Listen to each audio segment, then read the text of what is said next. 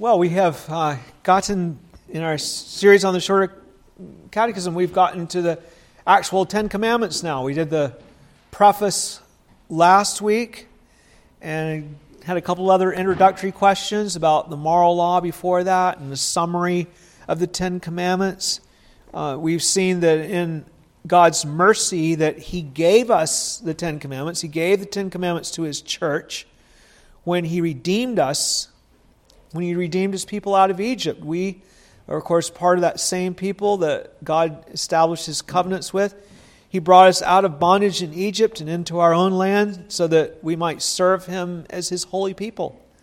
And even though all people ought to be moral, even if they don't have the commandments, because we should know them anyway, the Lord knows that being ruined by the fall, we need to have that counsel and that instruction and to be told you know, don't do that. Don't do that, even when it's obvious. We, we need to develop our moral senses. Of course, He also gives us the Holy Spirit who changes our hearts, delivering us from our rebellion, so that we come to the Lord to be saved from our sins and both for forgiveness and new life, we come to Him. And then we're born again and we want to be holy before God. We want to be sanctified. If we're not born again, then we won't look at the Ten Commandments in the right way. We won't look at them as, we won't see them as a summary of how to live. We'll look at them as a very in a very legalistic way. Something that we want to try to get around, find loopholes, try to avoid. You know, kind of like taxes, right? You, you go through and you look for all the loopholes so that you won't have to pay as much tax. That's, that's what you do with taxes because it's you know it's a legalistic thing. If you can find, oh look, I can get a deduction there, and you grab that deduction. But when there's God's law, if we look at it that way, there's something bad wrong, because His law is for the enrichment of our life, and that we become we become beautiful in living the way that that He has appointed. Talk to you about legalism, you know, and the like you tell the kid, you know, don't touch that table, and so then you find him standing on the table. Don't touch that table with your hand. You say, Keep your hands off that table. And then you find him standing on the table. Oh, I, I didn't touch it with my hand. You know, he, he's not trying to do what you ask him to do.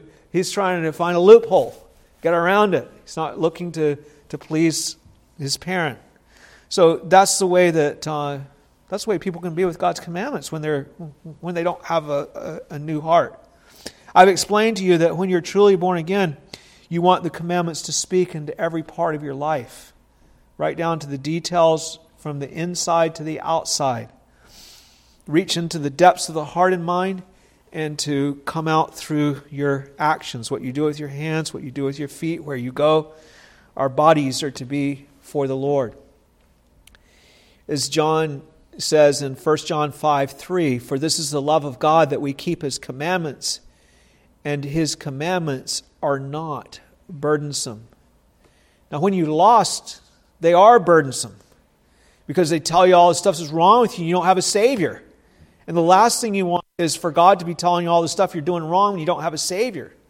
But if you have a Savior and you have forgiveness, then the commandments are good. They're, they're not burdensome, they're a delight. It's how it is, you know, for a new believer when he begins to look at the commandments, he, he begins to see that these are directions for, for following the Lord. So it's with that attitude that we come today to look at the first commandment. The catechism is structured so that with each commandment, we look first at what the commandment is, then at what it requires, and after that, at what it forbids. And then with some of the commandments, there are additional things to look at, like if it has reasons to enforce the keeping of it, or warnings or something like that, or promises that are attached to it somehow. So we'll work through those as they come. But today we're looking at the first commandment, what it is and what it requires. So we're doing two questions today, like we did last week.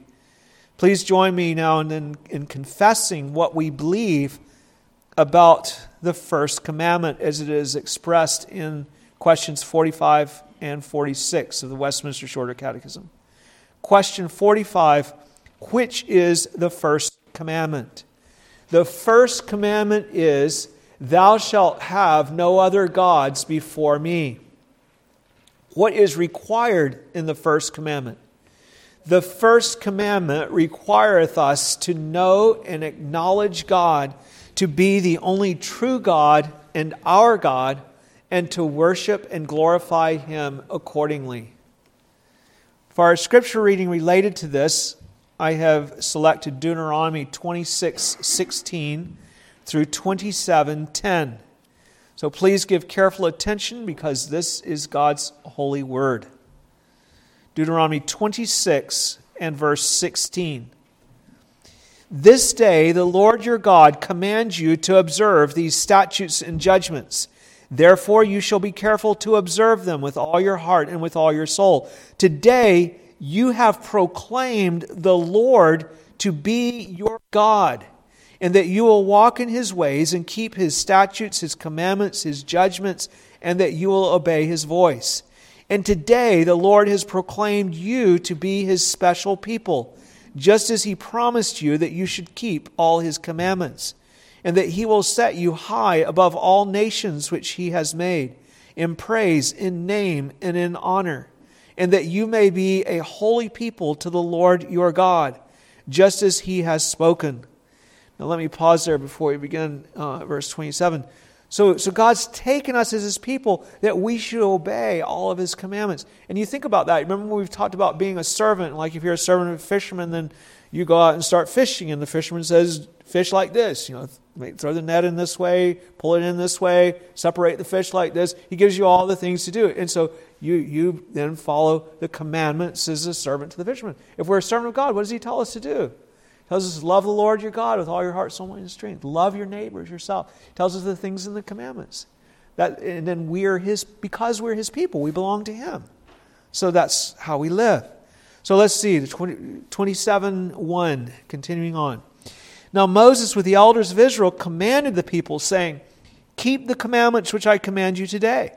And it shall be on the day when you cross over the Jordan to the land which the Lord your God is giving you, that you shall set up for yourselves large stones and whitewash them with lime.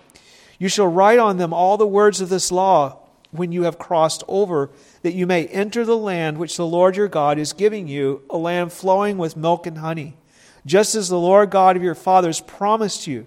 Therefore it shall be when you have crossed over the Jordan that on Mount Ebal you shall set up these stones which I command you today, and you shall whitewash them with lime. And there you shall build an altar to the Lord your God, an altar of stones. You shall not use an iron tool on them. You shall build with whole stones the altar of the Lord your God, and offer burnt offerings on it to the Lord your God. You shall offer peace offerings, and shall eat there and rejoice before the Lord your God.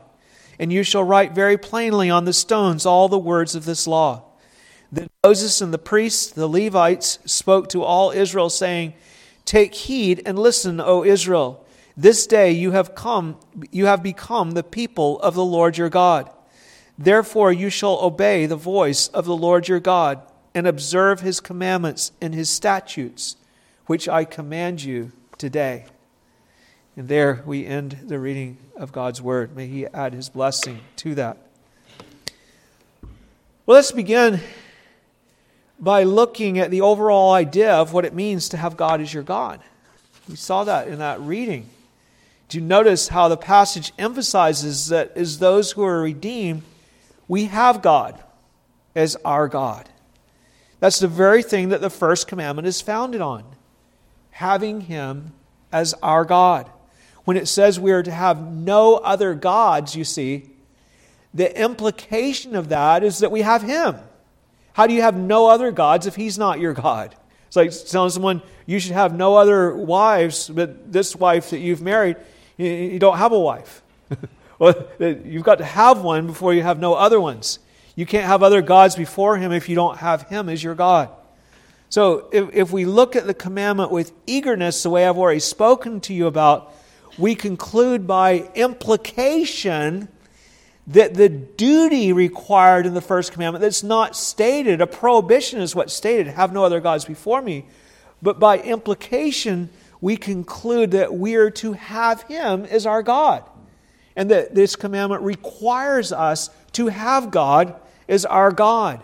As the Catechism puts it, that we know and acknowledge God to be the only true God and our God, and that we worship and glorify Him accordingly. That's what it means to have Him as our God. Look at how beautifully this is spelled out in Deuteronomy 26 17. Today you have proclaimed the Lord to be your God, and that you will walk in his ways and keep his statutes, his commandments, and his judgments, and that you will obey his voice. God's people had entered into a covenant with him after he redeemed them, just as we do when we profess our faith and we take our vows. And when we do that as his people, we take him to be our God. It's a reversal of the fall where we rejected God as our God. So that's fundamental to keeping the, the first commandment. And look at how the Lord acknowledges this relationship in verse 18 and 19. Also, today, the Lord has proclaimed you to be his special people, just as he promised you that you should keep all his commandments and that he will set you high above all nations which he has made in praise and name and in honor, and that you may be a holy people to the Lord your God, just as he has spoken. Do, do you see how rich those words are? He's going to set you above other people in praise and in honor as he has spoken in name. God has promised right from the beginning, I'll make your name great, he said to Abraham. His purpose for taking us as his people is spelled out here. It's not merely to redeem us so that we can do whatever, but it's to set us free from servitude to Egypt so that we can serve him. So that we might be a beautiful, holy people to him, a praise in all the earth. So, overall idea of what it means to be redeemed, freed to have God as our God something we couldn't have done if He had not redeemed us. Being God's people is what we were made for in the first place, isn't it? We have a God given God hunger. We were created with a desire for Him and with a need for Him. We obviously need Him as provider and sustainer of our physical lives, but we also need Him emotionally and intellectually and spiritually. It was a reckless, senseless, wicked, foolish, destructive thing that we, the entire human race, cast off our God. But that's exactly what we did and what we still do, and what God's people do that have been redeemed when they turn away from Him and they commit spiritual adultery. We, we tread through life with this God hunger in that case that's never satisfied. It explains a lot about us and why we have so many problems. We have these deep, unsatisfied longings at the core of our being. Unless we come to the Lord our God, nothing is really going to be sufficient. We either suppress those longings of our soul and fall into despair or we spend our days trying to satisfy them in all sorts of ways that, that will never satisfy them. Pursuing other gods, right? The thing that is forbidden here. We'll examine some of that next week, of course, uh, Lord willing. But what a marvelous and delightful thing it is when God calls us back to Himself as our God. It's the only way for the deepest longings of our soul to be satisfied. You know that's true, don't you? When you are walking with God, that's when you have the satisfaction. Having Him as our God reaches to the very heart of what it is to be a human being rather than an empty, barren shell of a human being. Once we are redeemed, a great change begins. We now have God as our God, and we begin to live as those who have Him as our God. I remember when I first came to the Lord in university, and the thing that really compelled me to come to the Lord was that I did not know God. And, and there was a desire when I realized that people did know God and that I didn't. I wanted to know God, wanted to have Him as God. Now, of course, we're far from perfect in this life when we've come to Him. We're coming out of the fall, and we've got a whole lot of growing to do. We've got a whole lot of things to shake off and things to put on. Just like when you get married, you've already taken your spouse as your husband or wife, but now you have to grow in that relationship. It has to develop, doesn't it? And you see, God's first commandment to us after taking us to be his people is the one that tells him that very thing. You know, have me as your God, by implication, when it says, have no other gods before me. He tells us to have no other gods because he wants us to learn to have him as our only God. Well, then, let's take a look at what it is to have him as our God in three key ways. First, to have him as our God is to know, acknowledge, worship, and glorify him. Okay, those, that's what it is to have him as God, right? To know, acknowledge, worship, and glorify him as our creator and sustainer. What a delight there is in knowing him as the one and only creator and provider for us. Such wisdom, such power is seen when we look at God's creation. The heavens truly do declare the glory of God. What a privilege to know Him as the one who spoke and it came into being, who said, Let there be light, and there was light. He put all the stars in their places, and He upholds all things by the word of His power. There is such creativity in Him, such imagination.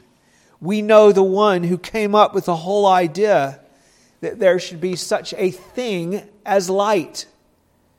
We could have not had any light in the creation. God could have made it where it was just all darkness.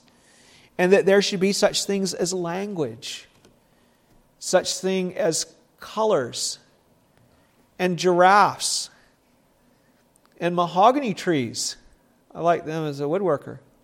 that the sky would be blue. That was God's idea. That the grass would be green that we would have fingers on our hands with thumbs. It's kind of nice to have the thumbs, so you can do a lot, a lot more with them. And that there would be things to see and eyes to see them with. Could have easily made us without any eyes. Sounds to hear and ears to hear them with, and things to touch, things that can feel. And that there would be male and female in marriage, and the marriage bed, and children that come out of that. And that every child will be like his parent, and yet different from his parents at the same time. And that there would be all sorts of things to eat. And that there would be language so that we could communicate with each other and with God so that we could talk about God's attributes and His glory. How could we do that if we didn't have language? It would be a whole lot more difficult. And that we could think better than we would be able to think without language. In His wisdom, God came up with these things. There is, he's a glorious God. On top of all this, how we are fearfully and wonderfully made. We have blood flowing through our veins and air filling our lungs and eating to nourish us. I mean, what a way to bring about nourishment. I am really glad that God came up with eating as a way for nourishment because it's really a great way. I mean, what if you just like if you just got nourishment just from breathing? That was it. We never ate. It would be kind of dull and drab, wouldn't it? this is all his doing. We're able to know the one who devised all these things. The first commandment further tells us, foolish, fallen human beings, that we are to know and acknowledge Him as our Creator. It is one of the most absurd things about fallen man that he constantly tries to suppress the fact that God is his Creator. I mean, it's insane. It's impossible to suppress that. But we're desperate because we don't want to feel obligated to thank God or to serve Him. We're corrupt, we're twisted. And so we miss out on knowing our Creator and our provider, and we try to have no Creator. It's, it's really bizarre.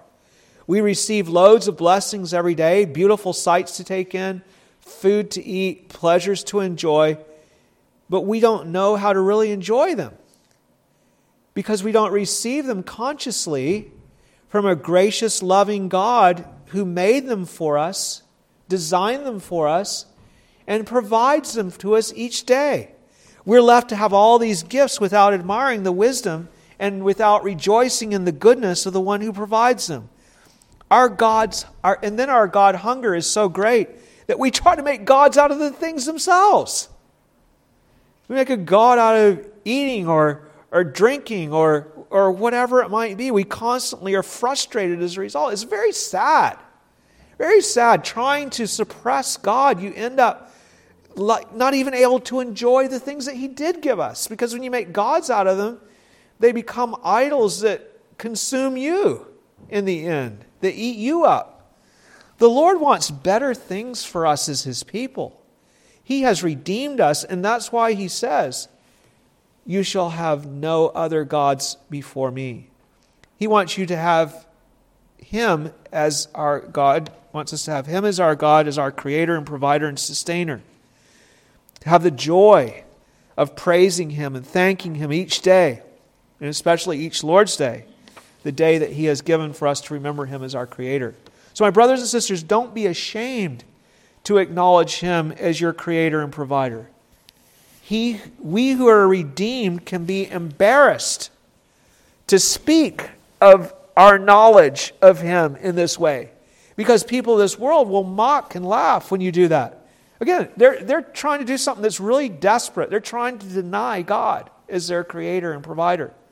The Lord tells you that it's His commandment that you not let them take that away from you. You do not let them steal this from you. You are to acknowledge Him as your Creator and your Sustainer.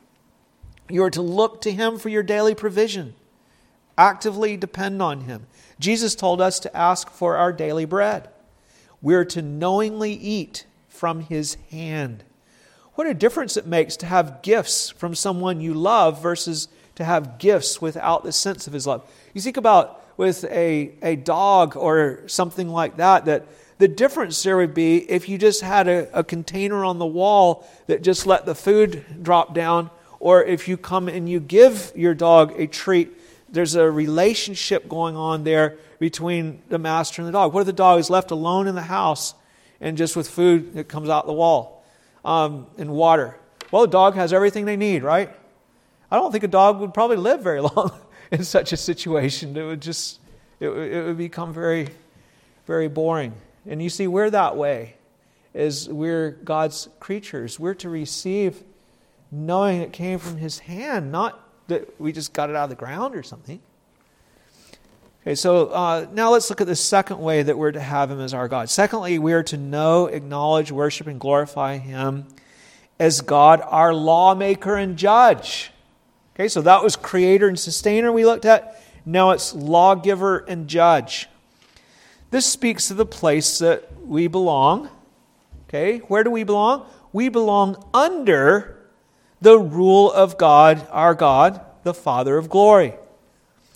We were made in His image. We were not made to be independent of Him, to live apart from His rule.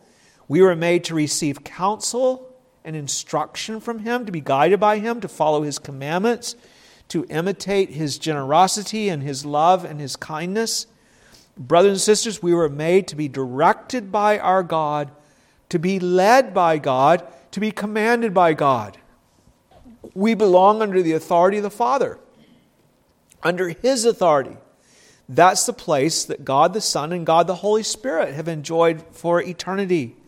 There is this sweet harmony in which the Son does what pleases the Father from all eternity, and the Spirit obeys the Father and the Son and proceeds from the Father and the Son.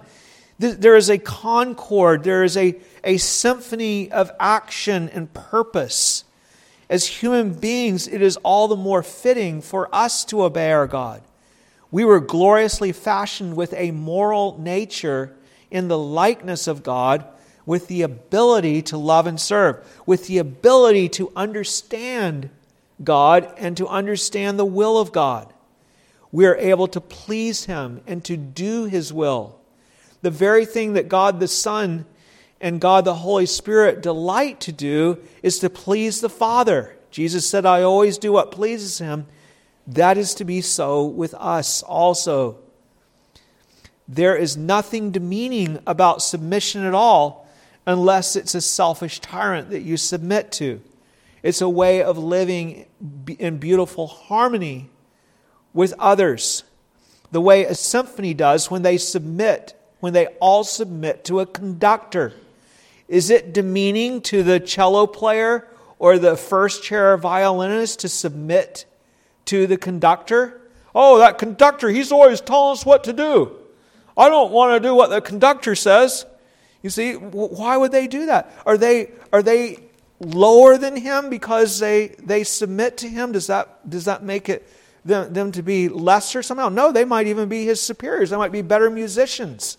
A first chair violinist maybe is a, a much better musician than the conductor. And yet, when that conductor's conducting, he's part of the symphony and they're all going together. Now, of course, with God, he is far greater than us. But what I'm illustrating is that we think that submission is demeaning. And the Bible doesn't teach that. It's demeaning when someone is oppressing you, yes. But when we have the love and the harmony, it's not at all. And when God is the one, of course, He is rightly our superior. He is our superior, way over us. And all the more should we be cheerful about submitting to Him. As mere creatures, we are not God's equals. We are roughly like a group of children who are just learning music, who have the privilege of being conducted, in that case, by a master conductor.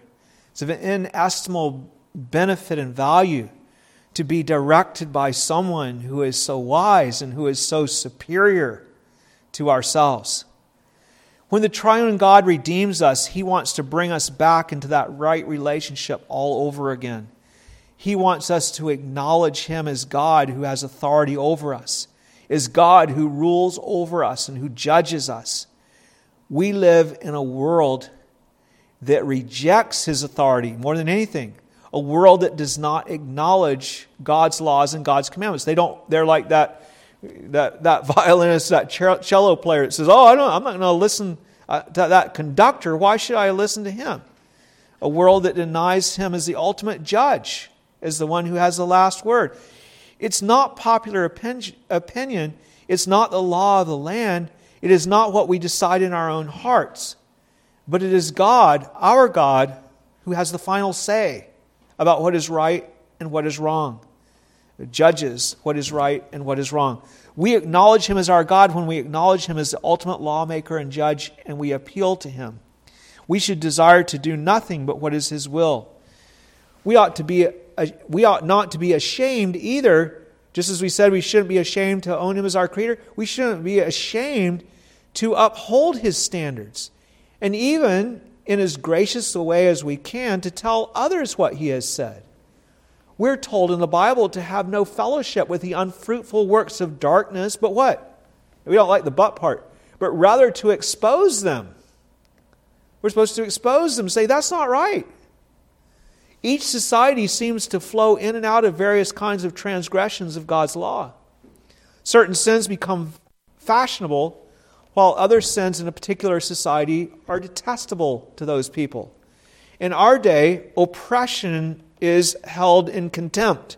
We don't like anybody, you know, oppressing other people, although we seem to be kind of moving back into that some. But, but uh, you're looked at as a, a barbarian if in our society if you uphold sexual purity or something like that, that, you know, that biblical marriage and, and then oppose sex outside of marriage. You know, you're some kind of a, a, a barbarian that has, has come around. And, and you see, we shouldn't be ashamed. And then there are other societies where it's just the opposite, you know, that, that uh, oppression is not a big deal. Like, oh, that's just the way it is. You know, somebody's, this person's great, so that everybody has to be under their, their thumb. But, but, but sexual immorality, oh, no, we never, we never go for that, unless it's the guy that's the oppressor. But uh, any, anybody else, is completely out. We're not to be swayed by the passing fads of this world. We're rather to receive God's commandments, to command our household in the ways of the Lord, and to uphold His law in our churches. It's part of having Him as our God. We find true liberty when we take our place under God as our lawmaker and judge. We have the security and joy of knowing that we are living according to His precepts and that they are right, that we are in harmony with our Maker. And then we can become all that we are meant to be as human beings. Instead of being burdened all the time with how we're going to get revenge or whatever, or the, whether we should cheat someone or, or whether we should identify as a male or a female, we don't have to be burdened with all of those things. Whether we should live, whether we should leave a marriage that we've just grown tired of, or whether we should go out and get drunk on Friday night, don't have to make those decisions. We have the security of finding out what the will of the Lord is and then operating within that framework. His law becomes our delight, and we meditate on it day and night when we have God as our God. You know what it means to meditate on something? It's where you, you take it and you look at it. When you meditate on God's law, you look at how it applies to different parts of your life. You can have, you can have a rule or a commandment, but then you have to see, okay, how does this work out? Something like honoring other people. There, there's so much you can do with that. You know, how do I honor those who are, who are my peers? How do I honor people that are in authority? What about a political authority? How does that work out day by day? We're, we meditate on God's law, constantly looking to be directed by Him. And for that reason, we're, we're delighted that He's given us His Word because it helps us to do that. We have examples and we can walk in it, we can teach our children in it, we can direct each other in His ways. His precepts are right. And this leads us to praise and thank Him as God, our lawmaker and judge. With David in Psalm 119, 162 through 164, we say, and I wonder if this is what you can say, I rejoice at your word as one who finds great treasure. I hate and abhor lying, but I love your law. Seven times a day I will praise you because of your righteous judgments. When God is our God, we praise him for his commandments and we praise him for his judgments. We pray for understanding that we might be in line and able to do them in a way that's pleasing to Him. We, we do not have Him as our God unless this is so. But we also learn to see His righteous judgments in His cursing the world and in His sentencing us to, to die and in the clear teaching that Jesus has given us about the curse and about hell and those things, the curse of hell. We learn to praise Him as the judge of all the earth who always does what's right.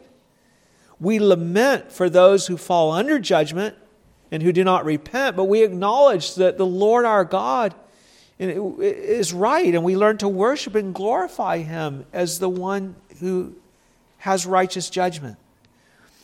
If we refuse to praise God as the God of judgment, then you don't have Him as your God. So you want a God that doesn't have righteous judgment. You want a God that doesn't punish sin. That's a different God. You have another God then. So again, we have to delight. We come to delight in Him in these ways. It's not always easy to delight in Him in these things. We need to grow in that and to begin to see the beauty of our God if we're to have Him as our God. So you see what it is to have God as our God. First, we saw to know and acknowledge Him as the only true creator, sustainer. And then we saw lawgiver and judge as our creator and sustainer, lawgiver and judge, and to worship and glorify him accordingly. But now we come to the very best part of having the true God as our God, being fallen creatures. Thirdly, we are to know, acknowledge, and worship, glorify God as God our Redeemer. To know Him as Redeemer means that we know Him as He is revealed in His Son. In giving his son to redeem us, we see his love and his justice in ways that we cannot see them anywhere else. Let me explain how both his love and his justice are known when we know him as our Redeemer. First, consider how we know his love when we know him as our Redeemer. We see that God Almighty, as God Almighty, he gives his only Son to redeem us. And we see how the Son, in his great love, willingly comes to give his life a ransom for us. This love is beyond all comprehension and all comparison. When we know the true God, we know him as the one who did this in love. Next, consider how we know his justice when we know him as our Redeemer. We see that he is so holy and so just that nothing but the blood of Jesus could wash away the guilt of our sin. That is the price that justice demanded. We know that nothing else would do because Jesus prayed that if it was possible that the cup of his suffering would pass from him. It was not possible. The Father heard his prayer. The cup did not pass from him because there was no way. He had to drink the bitter cup because there was no other way for us to be saved. That's God's justice. And when the first commandment speaks of having God as our God, it means that we must have this God who sent his only Son to redeem us. Jesus made it very clear that we do not know the Father unless we know the Son. John put it this way, 1 John 2:23. Whoever denies the Son does not have the Father either. He who acknowledges the Son has the Father also. So do you know God is your God if you don't know his Son? You do not. It's very important when it comes to understanding the first commandment. There are many people who claim that God the Father is known by the Jews and the Muslims and, and all kinds of others, but it's, it's, they just say they know God, but they just don't know Jesus. No. No, that's, that's a different God. The God that is a true God is the Father of Jesus. Any God who is not the Father of Jesus Christ is not the true God. The work of Jesus coming into the world and dying on the cross is so fundamental and integral to who the God of truth is that to refuse to acknowledge the Son is always, always to deny the Father. You simply do not know the true God unless you know Him as the one who sent His only Son to die on the cross. That's where the offense comes in of the cross. We want to say, oh, well, there's other ways that people can know God too. No, there are not. Uh, whoever denies the Son does not have the Father either. He who acknowledges the Son has the Father also. All worshippers who do not acknowledge and worship God the Son are not worshiping the true God. They have a different God. So when we have God as our God, it means that we know Him as our Redeemer. It means that we know and acknowledge that our God is the God of justice and the God of mercy to the fallen human race that he so loved us that he gave his only begotten Son to die for the remission of our sins, and that whoever believes in him will not perish but have everlasting life, that whoever does not believe in him will perish forever. We praise what, what praise and what thanksgiving it draws from us when we know God this way. We cannot plummet the depths of such love. We can only grow more and more in our understanding of it. Ephesians 3 18 and 19 says, To comprehend with all the saints what is the width and length and depth and height, to know the love of Christ, which passes knowledge. Each Lord's Day, we come at the command of Christ to remember what he did for us on the cross, to remember how the Father accepted him in his sacrifice for us, to praise both the Father and the Son and the Spirit who raised him, to declare his excellence as the God of all mercy to give thanks to his holy name, and to sing praises to him as our Redeemer. And then we go out each week to live our life in, in, in his grace, in the grace of this one who has redeemed us through Jesus Christ, to live in the freedom of total forgiveness, to take heart that we have been so greatly loved by our Heavenly Father, to pour our lives as an offering of thanksgiving to Him. Unless you have been reconciled by faith in the cross, you do not have the true God. You do not know the true God as your God. You are a stranger to Him. You are not His worshiper. You are cut off until you learn of Christ. No one knows the Father unless he knows the Son, unless he knows God as his Redeemer. And you must acknowledge Him as your Redeemer, both in your heart and by outward profession. Romans 10 teaches that we must acknowledge him as our redeemer with both our heart and our lips. Romans 10:8 says, "The word is near you, in your mouth and in your heart." That is the word of faith which we preach. That if you confess with your mouth the Lord Jesus and believe in your heart that God has raised him from the dead, you will be saved. For with the heart one believes unto righteousness, and with the mouth confession is made unto salvation. For the Scripture says, Whoever believes on him will not be put to shame. Acknowledging Christ with your lips means that you publicly profess him as God your Redeemer. This always involves baptism. In Matthew 28 18 through 20, Jesus commanded that all of his disciples be baptized. They must acknowledge God as their Redeemer in an outward sign and in an outward profession. Acknowledging Christ with your heart means that you trust Him as your Redeemer on the inside, you might say. You have no pretense that you are acceptable to God apart from His saving work. And who would want to, who, who would not want to do this?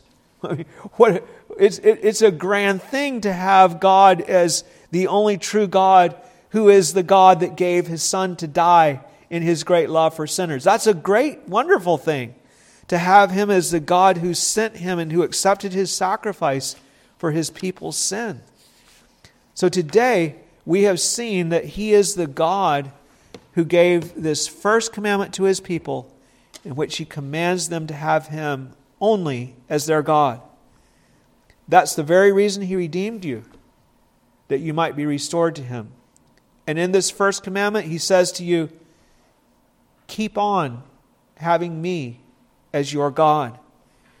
Don't drift off to other gods and have other gods that are really not gods. Keep on having me, the Lord tells us in this commandment. You shall have no other gods before me.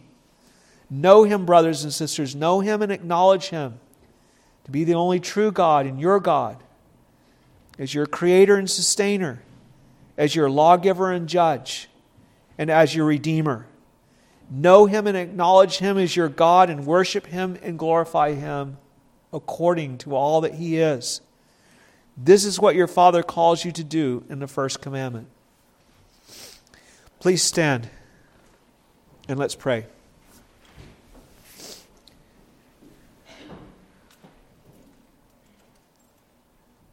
Lord God, we pray that we would have you as our God.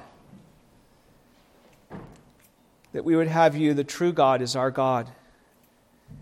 And that we would worship you. And that we would glorify you as our God.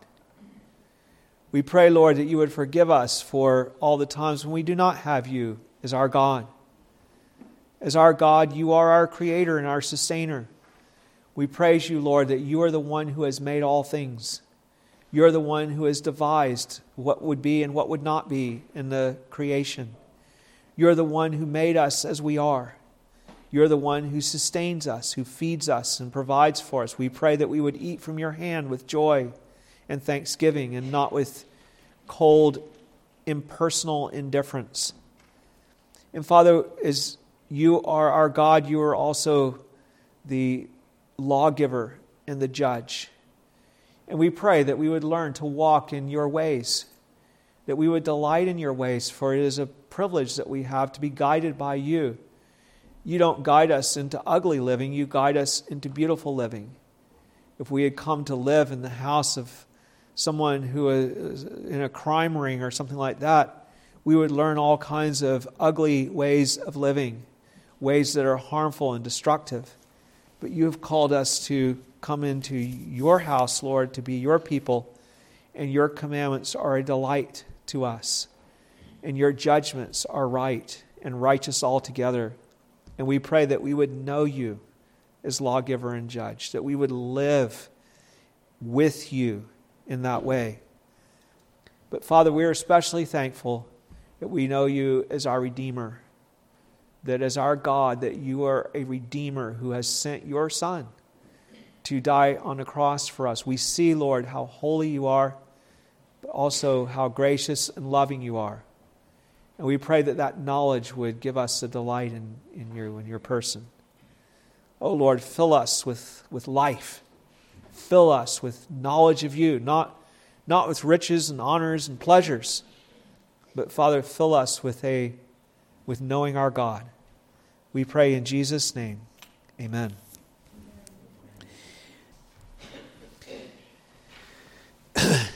Now may the God of patience and comfort grant you to be like minded toward one another according to Jesus Christ, that you may with one mind and one mouth glorify the God and Father of our Lord Jesus Christ.